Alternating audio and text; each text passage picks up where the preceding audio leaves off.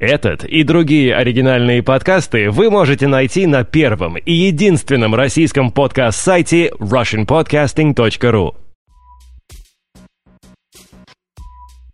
Мир вашему дому, слушатели радио 70%, с вами снова Чаймастер, и сегодняшний выпуск я хочу записать в поддержку одной заинтересовавшей меня идеи.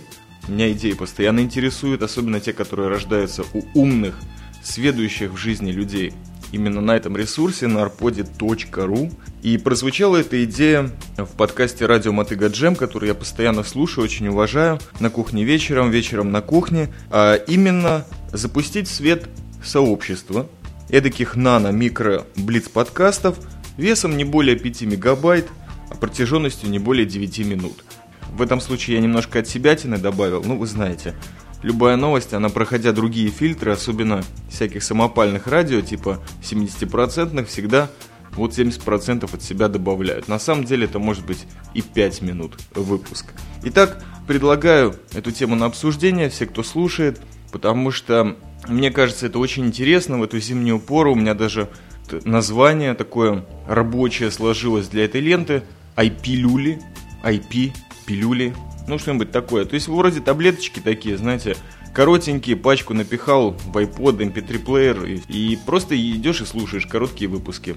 Ну вот очень интересно, по-моему.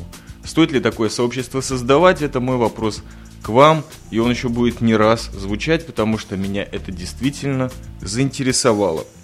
Хочется уже что-то такое экспериментальное в арпод влить, потому что какой-то застой преобладают гики. Это, конечно, проблема. Ну и на самом деле вот у меня уже целый нано-подкаст сложился только благодаря этому интро.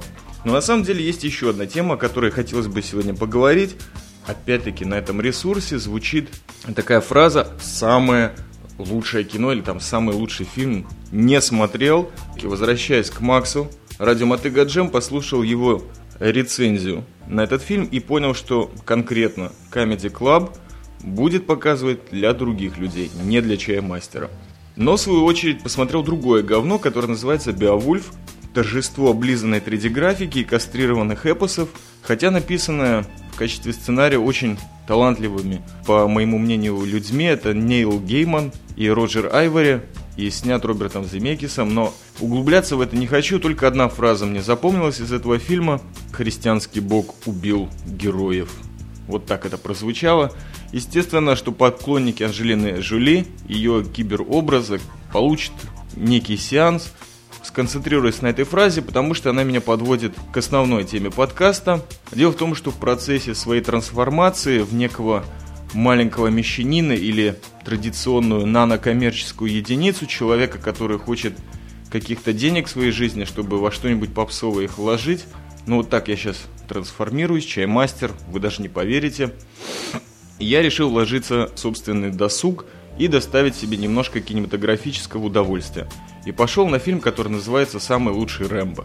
Ну, то есть, вы поняли, речь пойдет о фильме Джона Рэмбо, снятый самим Сильвестром Сталлоне, с самим собой в главной роли, со своим продюсированием и, конечно же, часть сценария прописана, безусловно, тоже им. Итак, немножко такой тривии, а потом глупых рассуждений.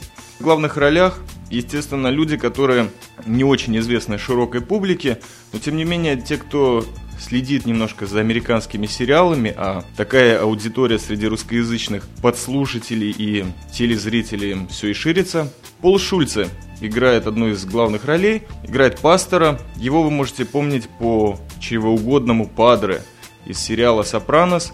Джули Бенц – это основная блондинка в этом фильме, причем с очень интеллигентным таким страдальческим лицом, играла в сериале «Декстер». По-моему, очень неплохо. Я его лично не видел, но люди за нее сказали. И, конечно же, в роли Джона Рэмбо, уже серьезно постаревшего ветерана Вьетнамской войны, все еще проживающего на юго-востоке Азии, ловящему змей, кобр, ну иногда питонов по просьбе местных жителей, имеющим лодку. Вот весь этот рассказик и сюжет закручивается. Этот фильм должен был выйти уже очень давно, потому что Именно его хотел запустить Сильвестр Сталлоне тогда, когда был запущен Рокки Бальбоа. Но так как на Рокки Бальбоа зеленый свет на запуск был дан студии MGM гораздо раньше, то он и вышел.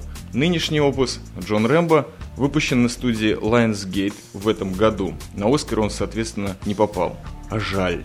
Что конкретно творится в фильме? Он довольно короткий. То есть это реальный же экшен, как сказал Гехт, фильм категории C или B. А вот лично мне, честно признаюсь, наплевать какой он категории, потому что это настоящий боевой фильм о солдате с короткими рубленными фразами, за которыми есть два-три смысла, которые сразу понимаются и просматриваются, то есть зрителя они не загружают.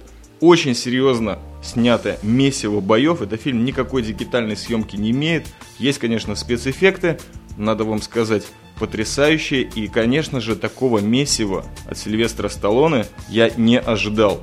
Бои в лучших традициях спасения рядового Райана, высадки черного ястреба, я не преувеличиваю, это именно так снято.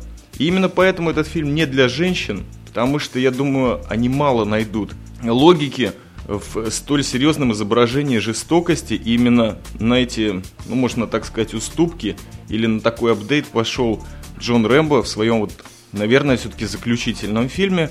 Потому что как сносят башку из э, снайперской винтовки Барретт, это, конечно, знакомо тем, кто служил. Но тем, кто видит это в кино, ну, не аппетитное зрелище конкретно. Плюс огромное количество различных сцен с пьяной солдатней, что они вообще творят в деревнях. Э, действие происходит в, э, в Бирме, именно туда отправляет Джон Рэмбо некую группу христианских проповедников, чтобы они кого-то там спасли и вылечили. И на самом деле вот эта тоже тема очень достойно подана, насколько нужно в пекле шокирующей Азии белые люди, проповедники и даже врачи. Фильм, конечно же, итог того, что Джон Рэмбо вот к своим 40-50 годам чувствует, как человек, уже солдат без земли, или как там обычно в баннерах это подается, понял многое о себе. И, наверное, сам Сильвестр Сталлоне, конечно же, понял, что в этом жанре он режиссер номер один, и бесспорно достиг определенных вершин и в режиссуре, и в своей актерской подаче, хотя несмотря на всю его раскачку, и, конечно же, профессионалам видны вылезающие постоянно лимфатические узлы, он все равно очень достойно подает своего персонажа. Это фильм чисто для удовольствия, может быть для пацанов, может быть для солдат. Я, конечно, мог бы растекашиться мыслью по древу на тему, как я смотрел первую кровь, то есть первый фильм о Рэмбо, перед которым Джон Рэмбо четвертая часть абсолютно не падает, а может быть даже где-то подкрепляет его традицию. Опять-таки герой говорит мало, очень много такого легкого налета остро социальной критики. И все это в нормальном формате, полуторачасовом, который принесет вам большое удовольствие, мне кажется. Я искренне советую всем поклонникам жанра экшен и Сильвестра Сталлоне, человека, которого я с каждым годом все больше и больше уважаю, именно за всю его кинематографическую деятельность и как режиссера, и как сценариста. Всем остальным я могу посоветовать подождать где-то с годик, потому что лично жду с нетерпением его следующей режиссерской работы, которая посвящена не более-менее как величайшему поэту всех времен и народов Америки Эдгару Аллану По. Подозревается в главной роли Вига Мортенсен. Поймите, как какой-то итальянский качок вдруг дошел до таких вершин. Явно человек непростой, и явно умеет делать то, что он делает. Спасибо, это был Чаймастер от Джонни Рэмбо. Всем советую посмотреть, а также задуматься о на подкастах. Вы помните это? Всего доброго, приятных выходных.